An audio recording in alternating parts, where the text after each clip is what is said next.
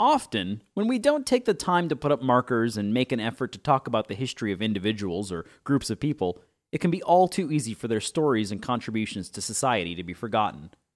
That's as true for Jewish Americans as it is for many other groups. And that's why today's guest, Jerry Klinger, founded the Jewish American Society for Historic Preservation.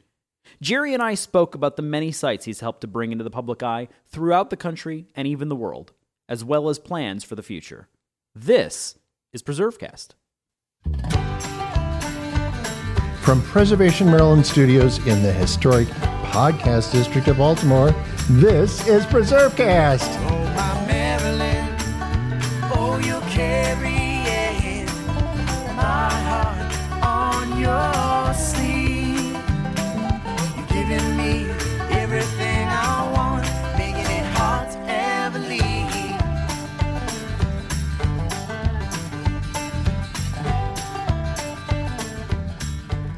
This is Nick Redding. You're listening to PreserveCast. We're joined today by Jerry Klinger, who is the founder and CEO of the Jewish American Society for Historic Preservation. Since 1999, the Society has worked with organizations, synagogues, churches, historical societies, governments, individuals all across the world to erect interpretive historical markers to illuminate the American Jewish experience. And we're excited to talk with Jerry today about telling that story and how this movement and this organization got started. But first and foremost, thanks for joining us today, Jerry. It's great to have you with us. I appreciate the opportunity to share with you. Sure. So, why don't you tell us a little bit about yourself? It's always interesting to hear about the, the story of people who get involved in this work. What got you interested not only in Jewish American history, but in the idea of preserving that history and the stories associated with it? Well, perhaps the best way to put it is to explain some of the background. I was a former yeshiva bochur, yeshiva student. Pretty bad one, as a matter of fact. So the day that I left the yeshiva, the rabbi celebrated because all the test scores went straight up. But uh, one of the things in yeshiva that I never was taught, and this is something I ended up doing on my own because I had a, always had an interest in history, was that Jewish history sort of ended at the destruction of the Second Temple and didn't begin again until the birth of the state of Israel. In other words, there was nothing in the middle, and I pretty much um, that was my knowledge. Really didn't know anything. I knew Talmud, I knew you know read the Torah, I knew all that sort of stuff. But I was pretty much ignorant of the middle part until I got into this public high school, and I began reading books on my own, amongst which was Max Dimont's Jews, God, and History. And that's written by a non Jew, and he was talking about our background, and I'm reading that going, oh my gosh, I didn't know. But how did I get going on the Jewish American Society? I don't claim to be that intelligent that I pre thought this out. It was, it was an accident. I guess a lot of things start off that way, too. My wife and I were in Columbia, California. That's way up in the uh, Sierra Nevadas it's a historic gold mining town, and we were doing the B and B routine and this recreation of you know the mining environment from 1880s. Staying in one of the hotels, I think it was called the City Hotel.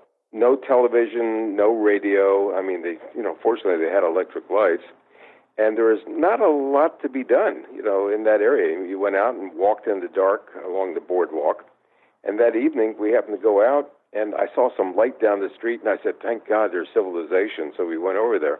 Turned out to be a bookstore, and we went in, and that's when I discovered uh, a book by Helen Rochlin called Pioneer Jews. You got to remember that for a former yeshiva bochur, you know, I was complete with the tzitzis and everything. Pioneer Jews, and I'm looking and I'm thinking to myself, what the hell is a pioneer Jew? I never heard of it. You know, never heard of such a thing. Well, I got the book, read it and was just totally amazed about the story of American Jewry and, and how we were a fundamental part of the development and the emergence, if you will, of the United States from the very beginning. So the following year, again, still doing the B and B bit, we were in Santa Fe, New Mexico, and I told the poor suffering wife that the first permanent Jewish house of worship in the territory of New Mexico was just over yonder. Actually, yonder was about 60 miles away over the mountains. I didn't tell her that part. I said, why don't we go and see if we can find it in the little town of Las Vegas, New Mexico? Well, we went out there. We got to, I think it was 7th and Douglas Streets, and I'm standing on the corner. I'm pirouetting and I'm looking around for synagogue. I didn't see anything. There was a little white church there. There was Highland University, which is a Catholic school, and some houses and no synagogue. So I said, all right, probably wrong. I went into the city center, very historic, very interesting place to go visit. Went, you know, to the tourist office, and I walked up and I said Jews, and they looked at me and they said Jews. I said, all right, must have gone to the wrong place. So I went, and we're back in Santa Fe. I did some more research, and I found out that little white building, that little white church I was standing in front of, that had been the synagogue. I never knew it. And I thought to myself, well, maybe if I put a little marker up here, that can help other people rather than stand in the middle of the street pirouetting looking for history, they can identify it. And from there, I was introduced, uh, went back to the city, and I, and I was introduced. His name was Juan Gonzalez. And he told me, this is what we have, and this is what we're going to do. And I said, can we put up a marker on this church? And he said, let me talk to the Archbishop of New Mexico. And I'm thinking, wow, really getting up there. Well, he went and talked to the Archbishop, and there wasn't even a debate. He said, absolutely, the Archbishop gave us permission to put up a little marker on what had been the former Temple Montefiore in the 1880s, roughly 1920, saying that this had been the first synagogue in the territory of New Mexico. And then I found out why that was given so readily. Well, when Bishop Lamy was trying to build his great cathedral in Santa Fe, he ran out of money. He just he couldn't finish it. It turns out that the Jewish community of Santa Fe gave him the money to finish his cathedral. And out of appreciation, if you go to see the great cathedral in Santa Fe these days, you'll find over the archway is the name of God carved in Hebrew in appreciation for what the Jews did. So here we're dealing with almost a hundred years later. I came by and I asked for permission just to recognize the site of the first permanent synagogue in territory of New Mexico, and it wasn't even a debate. The answer was absolutely, of course. And so, really, that's kind of part and parcel of the work that you do. Why don't you describe for us and for people listening what is it that the Jewish American Society for Historic Preservation does, and and how has it grown since that first project? Well, when I did that first project, I didn't really have a proper vision, but then the thought came to me, said, I wonder if I can reproduce this somewhere else to tell the story of American Jewry, to show the legitimacy of American Jewish contributions to the, the development of this great country. And from there, it's, it's blossomed. I mean, we've done projects now in 29 states. I, I think it's five or six countries now. We've uh, we probably get about seven million people annually who are learning a little bit about the American Jewish story. From that one little marker in New Mexico, we just continued moving along. And the opportunities every time I finish something, I'm thinking, geez, I, I just don't know where the next opportunity is going to come. But the opportunities are always there. So in 2018, I already have six projects lined up some of them are going to be very, very significant to the story of uh, American Jewry. If you don't mind, I can share a little bit about some things that are coming up. Yeah, I think it would be great for people to hear about some of the projects you're working on and, and also to understand do you fundraise to do these and, and how that works, I think would be interesting as well. Well, I was working on my PhD in American Studies and History at the University of Maryland when I realized I couldn't make a living and uh, decided to go into another field that turned out to be fairly good at. I became a senior vice president with Merrill Lynch. So I can provide much of the funding. We do do fundraising. We do get contributions. We are a 501c3 and uh, certainly appreciate every tax deductible dollar that is sent to us. That is very much appreciated. But what I was trying to share with you is really what are some of the things that can be done by simply opening opening your eyes. About two weeks ago, we received permission from the executive council of a tiny, tiny island in the Caribbean, tiny island of uh, St. Eustatius. It was formerly a Dutch island. What we were receiving permission to do is to put up historic interpretive signage about the Jewish story on that island.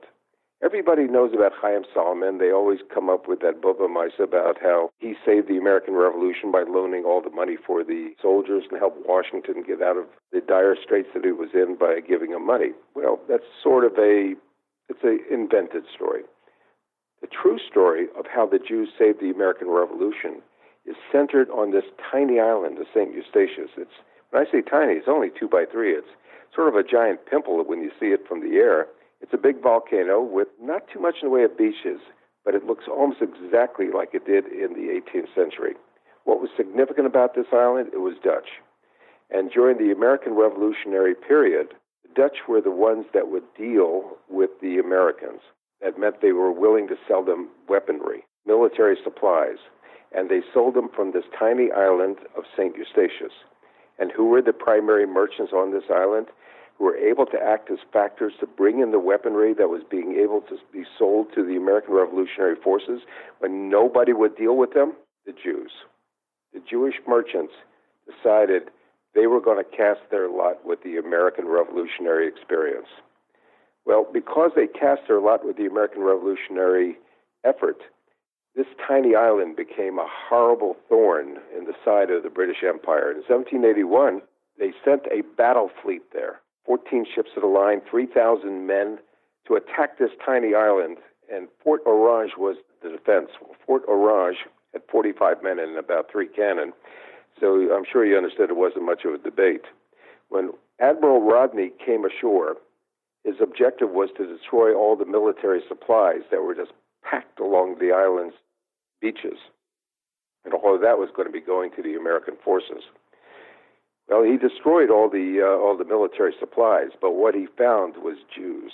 He made a special effort immediately to round them up, strip every coin that they would have. He, you know, ripped the clothes from their bodies. He deported the men, impoverished everybody because these Jews were helping the American Revolution, and he hated them for that. But then he learned something else in those days, the admiral, the generals, you're allowed to a certain percentage of every bit of loot that you could get. Now, Rodney's orders were to follow the French fleet, keep an eye on them. But after he started robbing the Jews and realized how much money he could get, he said, maybe I'll hang around here a little bit longer. He hung around for months, and every ship that came in, he robbed and stole from them because he saw that he can get away with it and became very rich. In the process, he made a fundamental mistake. The French fleet escaped, and for a tantalizing three to four month period, that French fleet went north and joined with another smaller French fleet opposite the mouth of the Chesapeake Bay. When Rodney finally realized what he had done, he sent a relief fleet up there to try and stop them because who was who was along the Chesapeake at a little town called Yorktown, Virginia, trapped? General Cornwallis he was looking for help from the sea, from the British Navy. When the British Navy finally came up to that area, the French Navy defeated them. They were the French were the most powerful navy in the North Atlantic for that tiny little period of time. And because Rodney had kept his fleet down in the south so he could steal and rob, the American Revolution became a guarantee victory for the American side because the French closed off sea approaches, as far as Cornwallis was concerned, the American army was on the land. The war was over. All because one man hated the Jews so much for selling weaponry from this silly little island to the American forces. And we were just given permission. We're working on the historic markers and texts to tell that story right now. And so how do how do most of these projects come about? Do you look for the projects around the around the nation and around the world or do you have a process for people to apply to see if they can get signage or interpretation at, at their project, at their site? Both. Uh, first of all, we're always researching. Two, we're always looking for suggestions and for recommendations. And we're always hoping that people will reach out to us and say, here's an opportunity, here's a possibility. And that's what we do. And let me ask you when it comes to, you know, the idea of historic preservation, obviously a lot of your work has to do with signage and interpretation and telling the stories, which is a really important part of this. Have you ever gotten involved or do you have any plans of getting involved in actually rehabilitating or restoring a historic site itself? We've thought about that. We've been approached by a number of places, especially out west, where you have synagogues that have fallen into decay and people would like to preserve them. For us and for our size of a uh, historic society, we found that it's not as efficient for us to do that.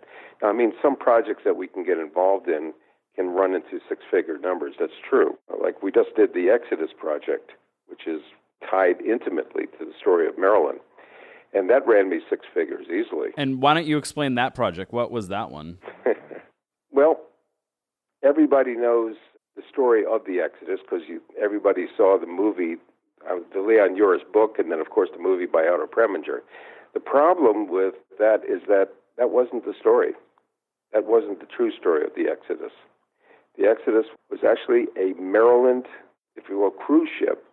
She used to be known as the honeymoon cruise. She would go from Baltimore down to Norfolk and just take people up and down since the 1920s in luxury.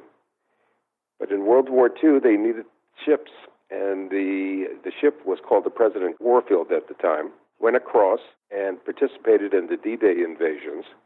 Was a support ship, and then was returned back to the states where she languished in the Norfolk, you know, surplus yards. She was pretty badly beaten up at that point. wasn't really very much of this luxury ship, and she had been designed to carry about 600 people initially. Well, we're dealing now with 1946, 1947. The Jews are trapped in Europe. The remnants of the surviving uh, from the you know from the camps from the Holocaust. Nobody wanted them. They had nowhere to go except for one little place that had been promised them by the British, this little area called Mandate Palestine. Except the British still, even after the horrors of the Holocaust, would not open up to the remnants of Europe from Jewry to go and settle in possibly some place that they would have a life again. The only way to get them there was to smuggle people in illegally. The effort to smuggle Jews in was called the Aliyah Bet to go up, the second effort to go up. And these were mainly 10 American ships, of which the Exodus was the most well known, out of Baltimore, that was sent over to Europe after being refitted. They would put uh, the refugees on board and then try and run the British blockade. The Exodus uh, was named that, but only at sea. She was kept very, very secret as far as her name. And then she had been refitted to carry not 600, but four and a half thousand people, and they were squeezed onto this tiny little ship. She had been partially refitted in Baltimore. Everybody in Baltimore knew what would what was going on. Chief of police, everybody did. It was an open secret, and they kept it quiet because the FBI was looking after everything. The ship crossed over. They picked up all their people in uh, Port de Bouc and then down to Sète and sailed. And the British were waiting for them. They had a battle fleet out they were going to stop them. The strategy was different. If anybody has ever sailed on uh, the Chesapeake Bay, you know that the bay, a good 10% of it's about three feet or less. It's very shallow. So the the Exodus's bottom was round. It wasn't a V shape like a destroyer that would cut through the deep water. Their plan was to cross over to the Sinai side and follow along the coast skirting along within the coastal waters so that the British couldn't get to them, make it to the shores of Palestine, let the people off before the British could stop them. And the British knew that too, and they said, We're not going to let you get there. In international waters, the British attacked the Exodus about 2 in the morning on the 18th of July. Two destroyers came up on either side of her and began ramming her, crushing her hull. The Exodus put up quite a fight as best they could, but eventually she had to surrender because that was the reality. It was surrender or die. They chose to surrender, and they were brought in the port of Haifa. British normally would have taken them over to some place like Cyprus or some sort of a detention camp outside of Haifa called Atlit. But Bevin, who was the basically the foreign secretary, he had prison ships awaiting for them. And here these people had just come from the concentration camps he sent them back to Germany, to Hamburg, Germany, and then sent back to the camps. The world was shocked by this thing. It was a horrible situation. And they realized how desperate these people were. And the story of the Exodus, which began in Baltimore, changed world public opinion and eventually would even affect the United Nations into realizing that Palestine, under the British mandate, should be divided into two states. One would be for the Jews, and the other one would be for the Palestinian Arabs. And that was the story of the Exodus. This was a public affairs debacle for Britain, but it showed to the world the desperation of human refugees who are willing to die at the seas just to find a safe place to live.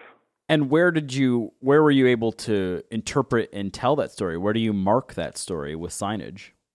Well, it, it always bothered me that there was actually signage or interpretation telling the story of the Exodus in Germany, France, Italy, in Baltimore. I mean, you have a uh, very, very, very nice interpretive exhibit right in the harbor area, but you had nothing in Israel.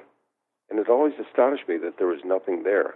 We ended up placing probably the largest and most significant interpretive memorial to the Exodus in Haifa, and we dedicated it last July, July the 18th, on the 70th anniversary of the ship's arrival. We had thousands of people involved. We had politicians, we had the American ambassador, the Canadian ambassador, the British ambassador. They came.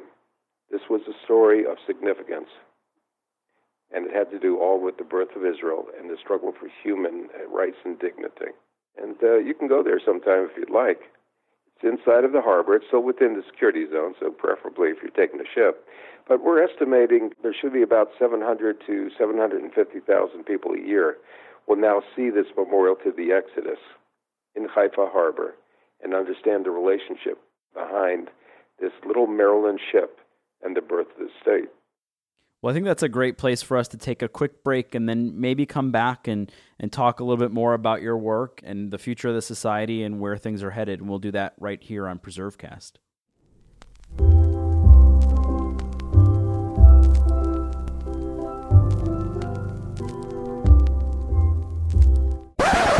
Cold!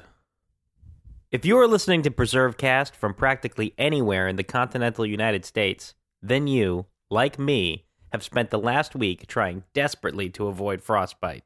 And one of my personal favorite ways to do that is to wrap myself up in a toasty wool blanket. Wool were on the subject. Did you know that Maryland hosts the largest and longest running sheep and wool festival in the United States?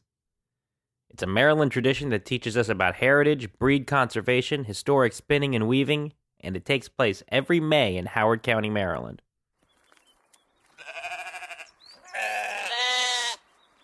The Maryland Sheep and Breeders Association will host its 45th annual Sheep and Wool Festival this May on the Howard County Fairgrounds. Founded in 1974, it began as the Sheep and Wool Crafts Festival aimed to educate the public and school aged children about sheep and related crafts and cultures.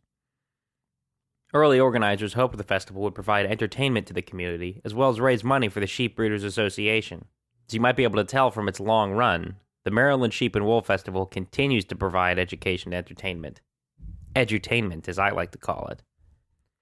And is responsible for the conservation of heritage breeds, that allow us to see the way animals looked in the days of our ancestors, before industrialized farming. Their Young Conservationist program pairs younger shepherds with an experienced breeder who donates a yearling ewe for their sponsee to raise, promote at festivals, and use to start their own heritage breed flocks. These days, the event brings together up to 70,000 visitors over its two day period, and its programming has grown as well, from spinning, weaving, and shearing demonstrations in the early years to today when there are woven and knitted garment shows, shearing competitions, and various workshops, and even sheepdog demonstrations. Anyway, even if it's synthetic, make sure you wear a coat when you go outside today. And don't leave any skin exposed for 30 minutes. And get back to PreserveCast. Do you have questions? We may have answers. If at any point during this podcast you've thought of a question that you have for us or maybe one of our guests, we'd love to hear about it. You can send an email to podcast at presmd.org and we'll try and answer it right here on the air on the next episode of PreserveCast.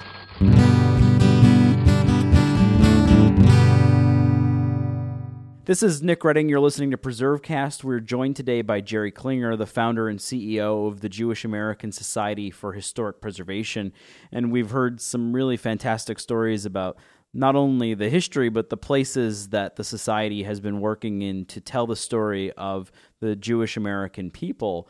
Jerry, you know, you've, you've talked about sort of how this organization got off the ground, the projects that you've worked in, some really fantastic stories that you have been able to not only uncover but also interpret. Where does this society go? Where is the future of the society in the coming years? Not in the specific projects, but in the type of work that you intend on doing. Are you going to stay true to the interpretive mission? Do you expand on expanding the scope at all? Where are you headed?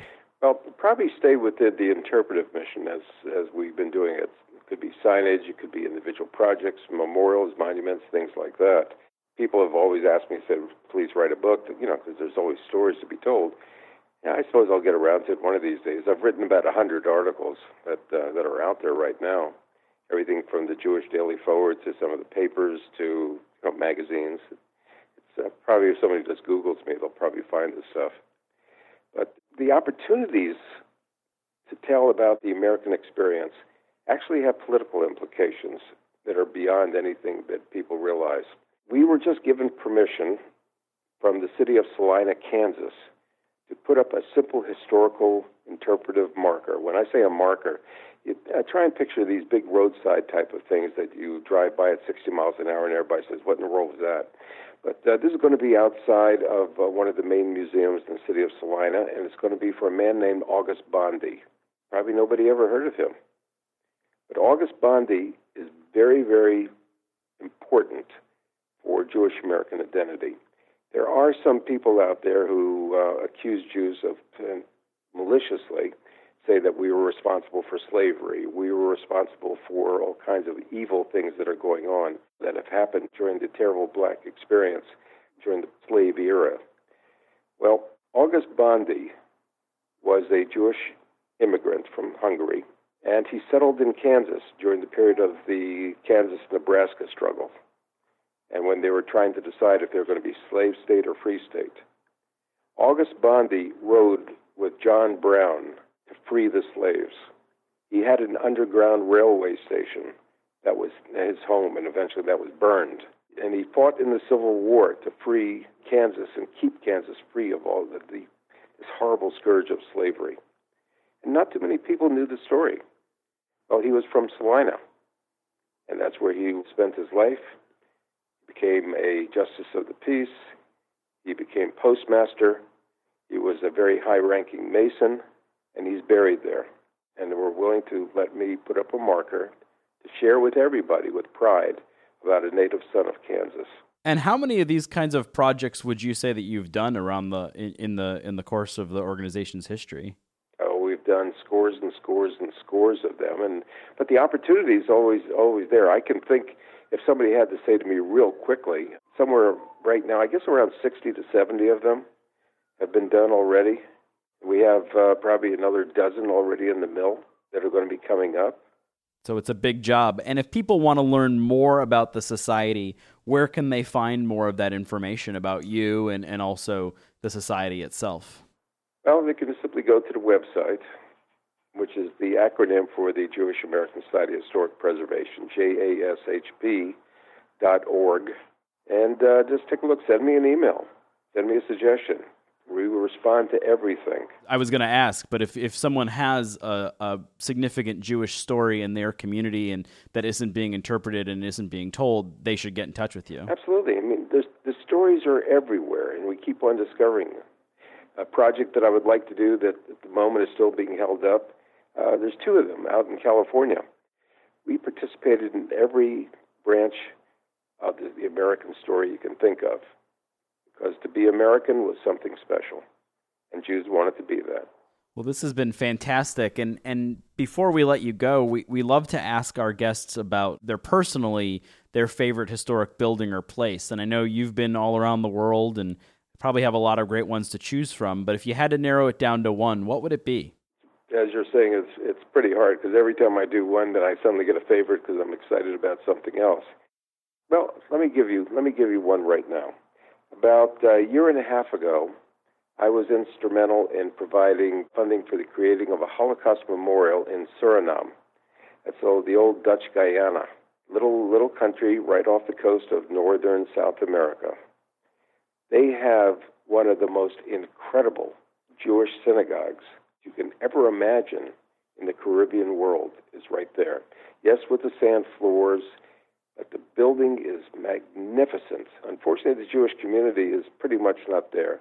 Much of the young future of, of the Surinamese Jews were trapped in Europe when Hitler came to power, and many of them were killed. So the community is very, very small. And I worked with some of the local people there. I worked with Jacob Steinberg out of Canada, and we placed the first ever memorial, a Holocaust memorial, right on their grounds to these people. The story of Jews in Suriname goes back hundreds and hundreds of years. And it uh, tells us we were part of this world from the start. And we hope to be part of this world for many centuries to come yet.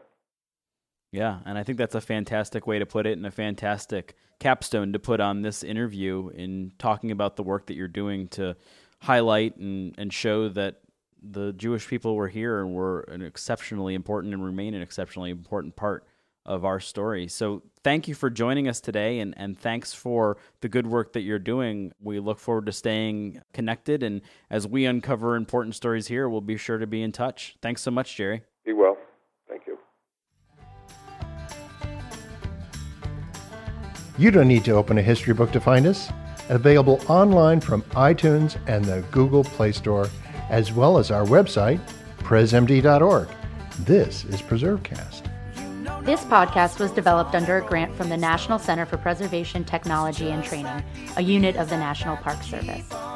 Its contents are the sole responsibility of Preservation Maryland and the Maryland Milestones Heritage Area, and do not necessarily represent the official position or policies of the National Park Service or the National Center for Preservation Technology and Training. This week's episode was produced and engineered by Stephen Israel. Our executive producer is Aaron Marcavitch. Our theme music is performed by the band Pretty Gritty. You can learn more about them at their website, prettygrittymusic.com, on Facebook, or on Twitter at PG underscore Pretty Gritty. To learn more about Preservation Maryland or this week's guest, visit preservationmaryland.org. While there, you can check out our blog and learn about what's current in historic preservation. We're also on Facebook, Instagram, Flickr, and Twitter at PreservationMD. And of course, a very special thank you to our listeners. Keep preserving.